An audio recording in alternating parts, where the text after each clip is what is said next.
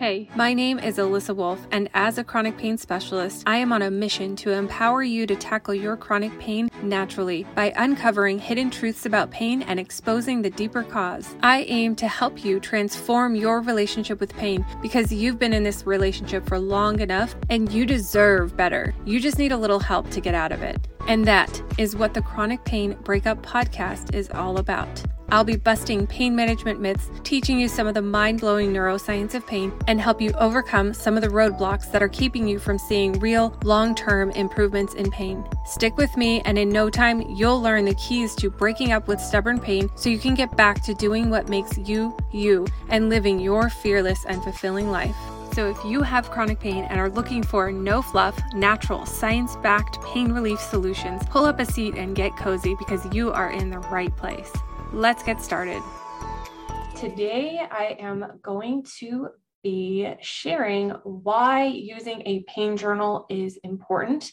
10 things to include in a pain journal and a few tips to using a pain journal. So, if you have chronic pain, this is going to be a fun topic today. So, be sure to stay through the whole video. Hi, Randy, um, because I am going to do a giveaway at the end. So you'll, ha- you'll have to stay till the end to figure out how to be eligible for this free giveaway. So um, since we're talking um, about why it's important to use a pain journal and what you should consider recording in your pain journal, let me know in the comments if you're currently using a pain journal or have you thought about using a pain journal or are you currently using one but not consistent with it um, just let me know in the comments. So um, we all know that life with chronic pain is can be totally unpredictable. Like one second you're doing okay and then the next you can't think because you're in pain up to your eyeballs right? And what's worse is not knowing what caused the pain this time around.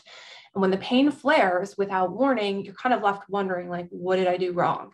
And not knowing what it was can make you even more cautious and afraid to schedule activities for fear that the pain will get worse. And that is no way to live our lives.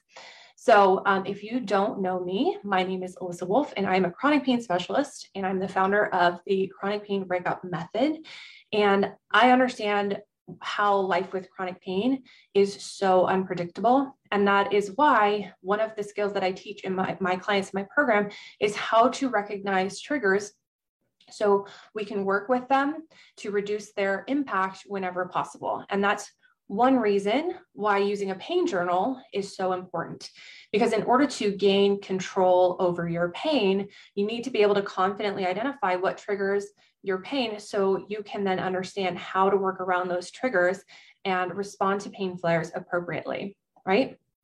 So, uh, using a pain journal can not only help you identify those patterns in your pain, it can also help you stay more consistent with your routines and your healthy habits, which then can all lead to being better able to control your pain and feeling more confident about scheduling events and activities with your loved ones, right?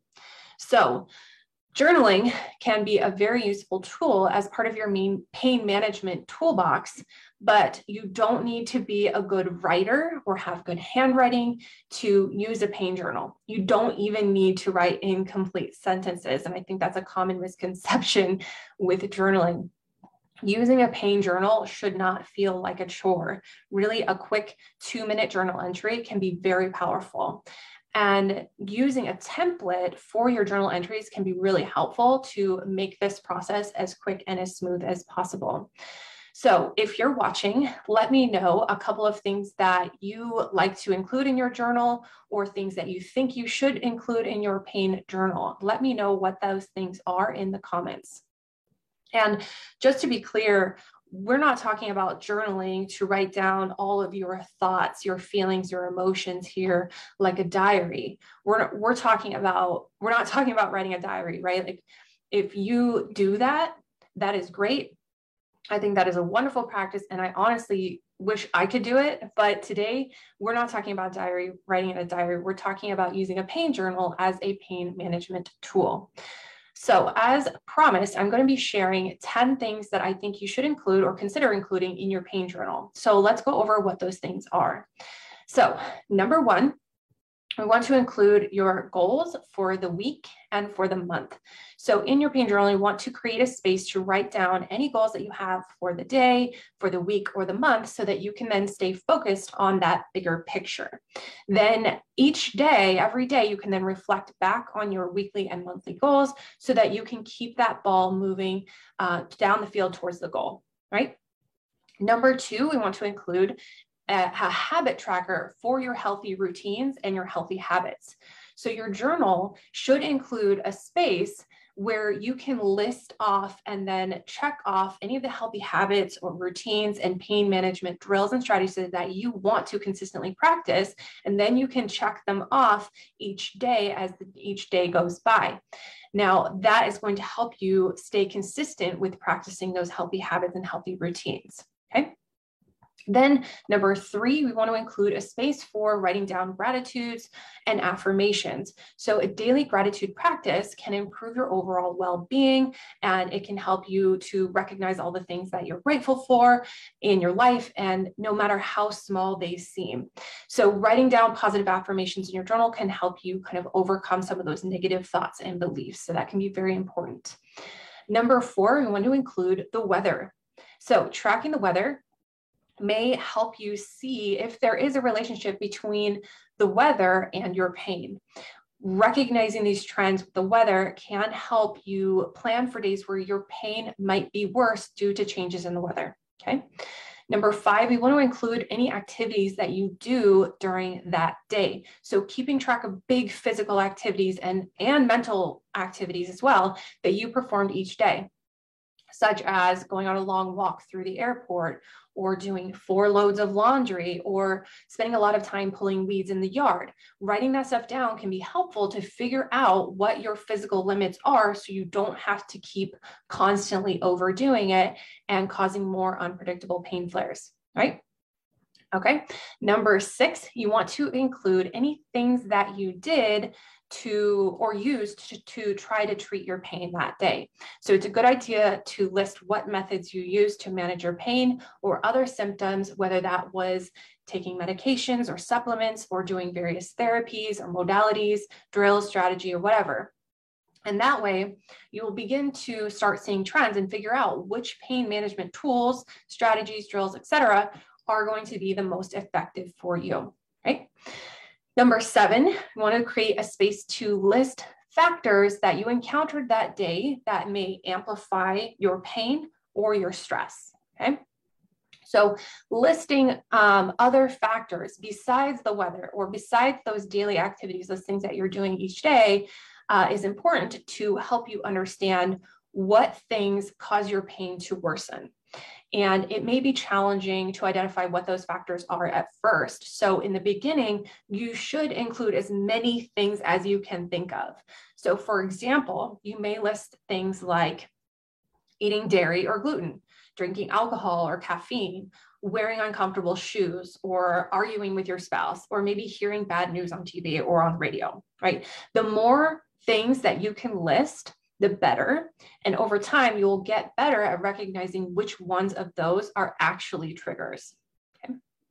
Number eight, we want to create a space in that journal to track certain metrics. Um, so those metrics don't, you don't have to include all of these, but those could include your energy level, your stress level, your activity tolerance, your mood, and then your sleep quality and sleep quantity. So you may want to track certain health metrics using an objective value, such as a scale from zero to 10, or by rating it um, from like moderate, fair, or poor. I recommend tracking your metrics visually whenever possible on a monthly scale, and that's going to help you see these trends over time.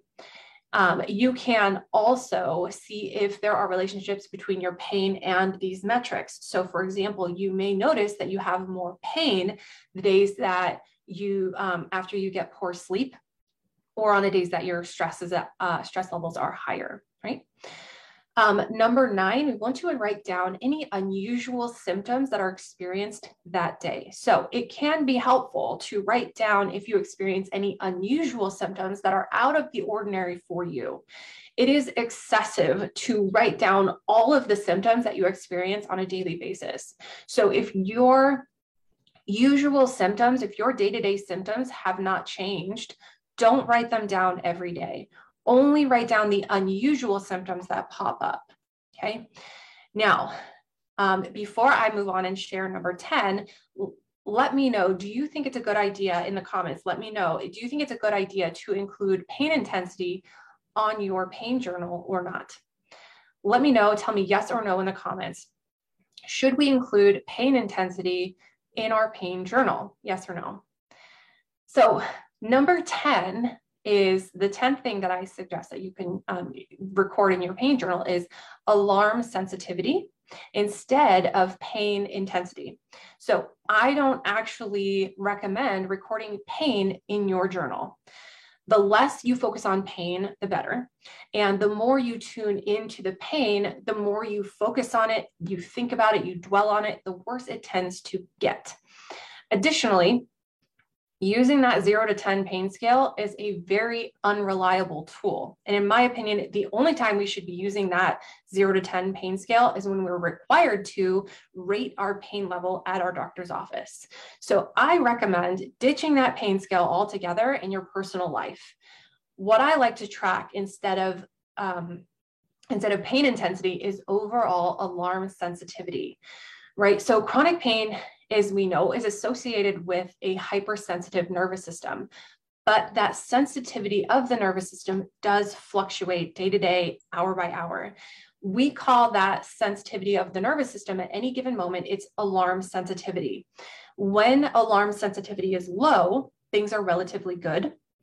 And it takes a larger stimulus to generate pain. When alarm sensitivity is high, on the other hand, it takes a much smaller stimulus to cause the pain to worsen or flare up.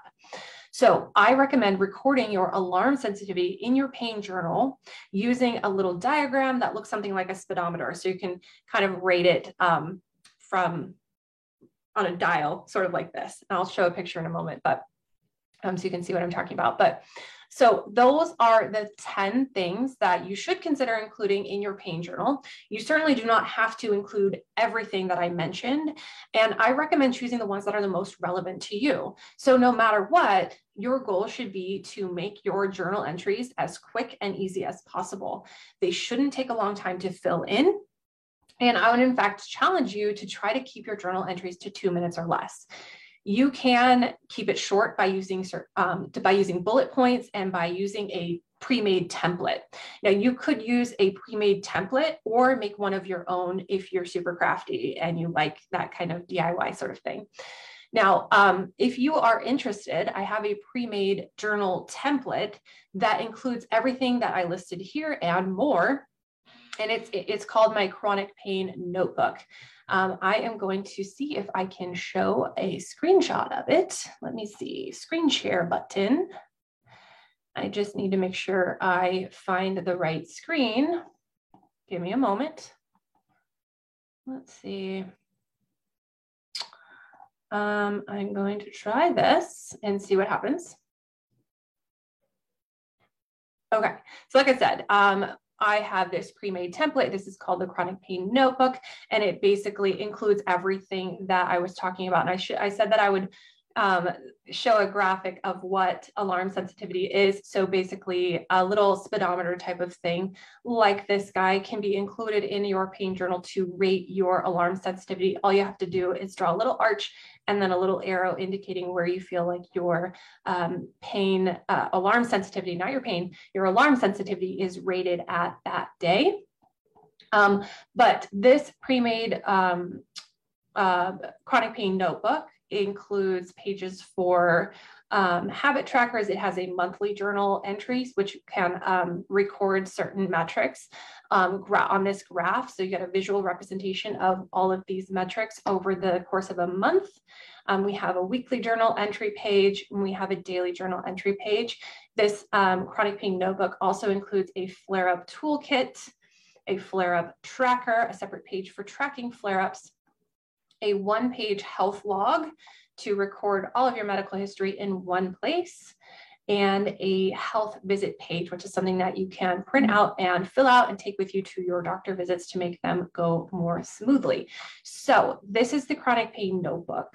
Um, this is something that is available for download for uh, and i normally sell it for $14.99 so if you are interested in that um, you can access that i will share a link to purchase that in the comments um, but I did mention at the start of this video that I would be doing a giveaway. So um, I will be giving away a free copy of this chronic pain notebook to anyone who is hanging out on my live is still watching this video. So to be eligible to get a free copy of the chronic pain notebook, I want you to comment the word giveaway in the comments of this video. And the of the first five people who um, comment giveaway in the comments, I am going to choose one person randomly. I'm going to pull a name out of a hat and I'm going to send this chronic pain notebook to you for free just for watching. And again, um, if you don't receive that giveaway, there will be a link posted so you can check out the chronic pain notebook for yourself if that's something that you are interested in.